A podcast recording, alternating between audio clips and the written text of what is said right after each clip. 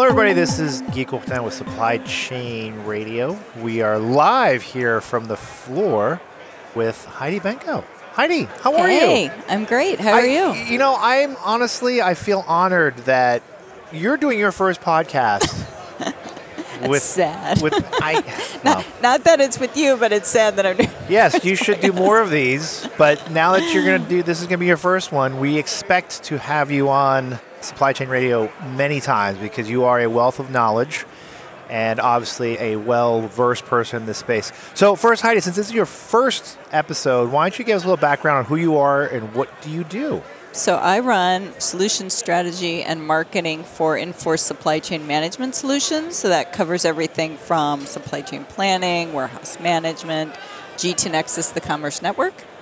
I've been with, you know, GT Nexus since 1999, developing a number of our products and just kind of leading the way on where we need to go with those products. Cool. Well, it sounds like you've seen and done a lot, obviously. Seen and done a lot. Yeah.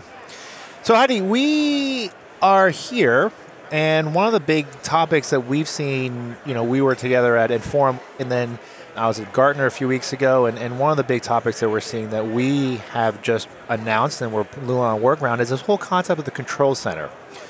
Can you give us a little bit, because we've heard these topics, right? You've been in the industry a while, I've been in the industry a while. We've heard them from control towers to command modules, et cetera, et cetera. So, what is the control center? What should our listeners, what should get them excited about this? So, you know, with Control Center, it's really how am I going to manage my supply chain now and in the future, right? Waste companies run supply chain has to change. And I think Control Center and what we're releasing is the obvious evolution of that. So basically, what it does is we connect all the supply chain flows end to end. So you think about all those internal systems, ERP, WMS planning, those enterprise systems with our network native applications, the GT Nexus Commerce Network, and what that does is provides end-to-end visibility.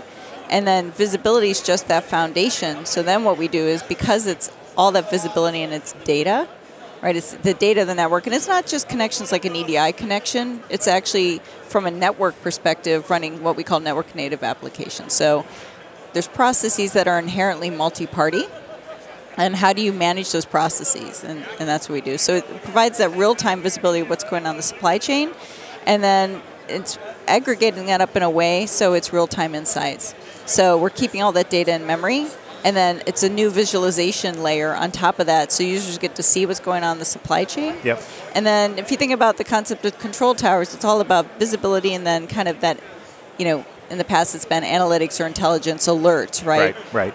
What we're doing with Control Center is more intelligence. It's not just alerts. I don't want to alert you to everything, late shipment, late shipment, or something's not moving. I want to alert you on what's really important, Oh, okay. right? So what we're doing with Control Center is merging up the commerce network and all that end-to-end ERP and planning, all that end-to-end supply chain Yep. information with our Coleman AI. Mm. So that intelligence and really the Coleman AI is monitoring the supply chain. So looking for something like there's a late shipment. Got it. Okay, there's a late shipment, but is it important?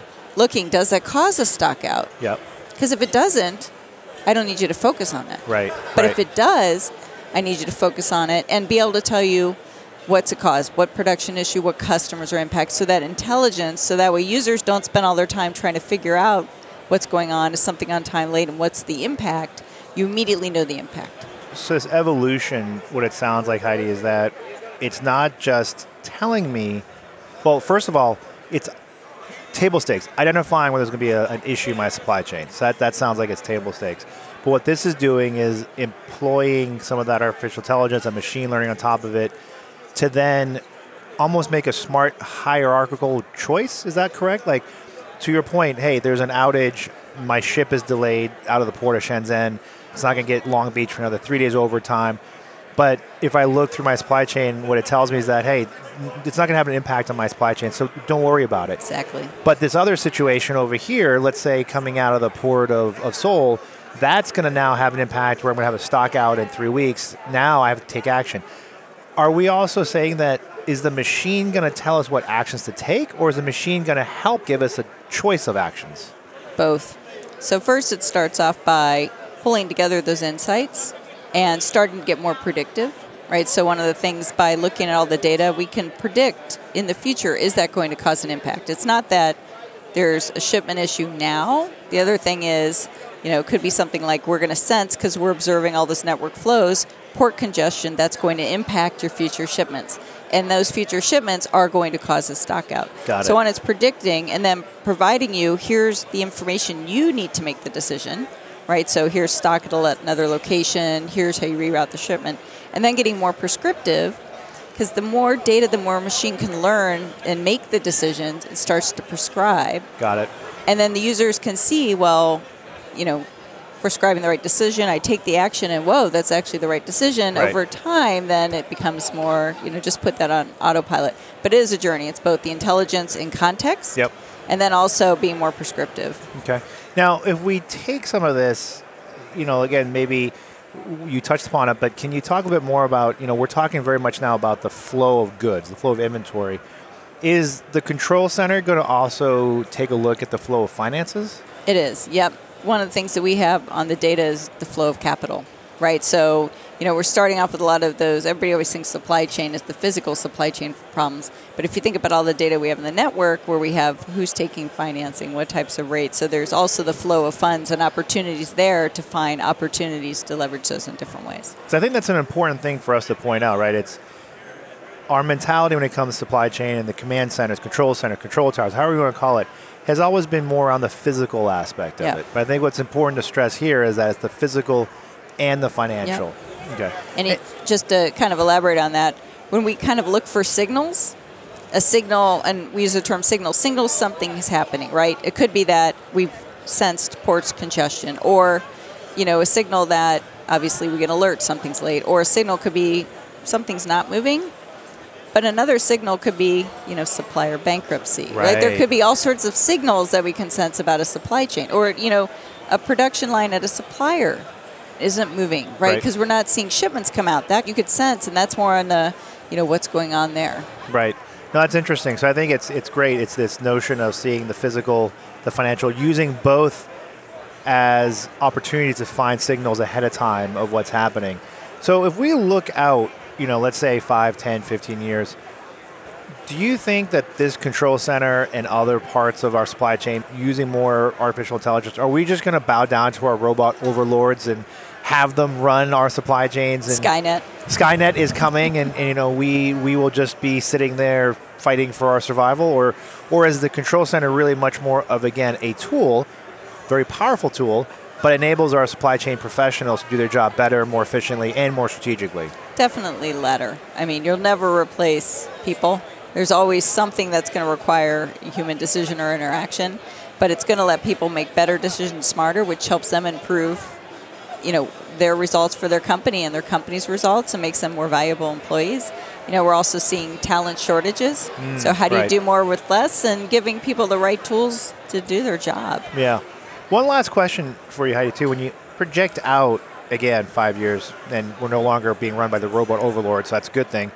But if we look at this control center, do you see this as being a tool primarily for the executives, primarily for those sort of mid tier, for the people on the actual line? So, someone at a factory line or at a port, or someone who's you know who's got responsibility for a very specific part of the supply chain.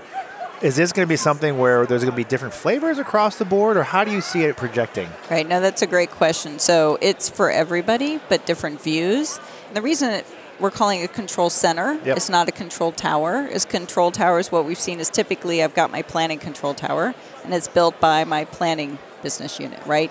And that's siloed, right? Or in execution, we've seen ones with you know it's materials management Or or, returns. yeah. That's just more silos and disconnects. So the goal with Control Center is I'm bringing that end-to-end supply chain picture and aligning all the users that are needed to make those decisions.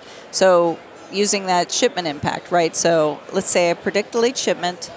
There's 10 items, but only two cause a stock out. I can focus my transportation teams and my inventory teams on the two, right? So you can focus on it. So it's both user based as well as because we've got all the supply chain data in one place, how are we performing on those decisions? You know, if we knew about that issue Yep. sooner, we resolved it, that performance information, that goes up to the exec. So it's for everybody, but it's got to be configured by the user. And because it's data, and how you visualize in those insights, it's easy to create different views because you're just slicing data in different And- ways. Right. Right. So I said I know I said one last question, but I actually have one one last question. One, one, one. Now, if our audience is listening and saying, you know, Heidi, this is really interesting. We're really interested in this, but oh my goodness, we can't even get visibility to our warehouses yet, right? We're still working on that, and we have disjointed S&OP operations. And oh, by the way, you know, our TMS is dysfunctional. So you know what?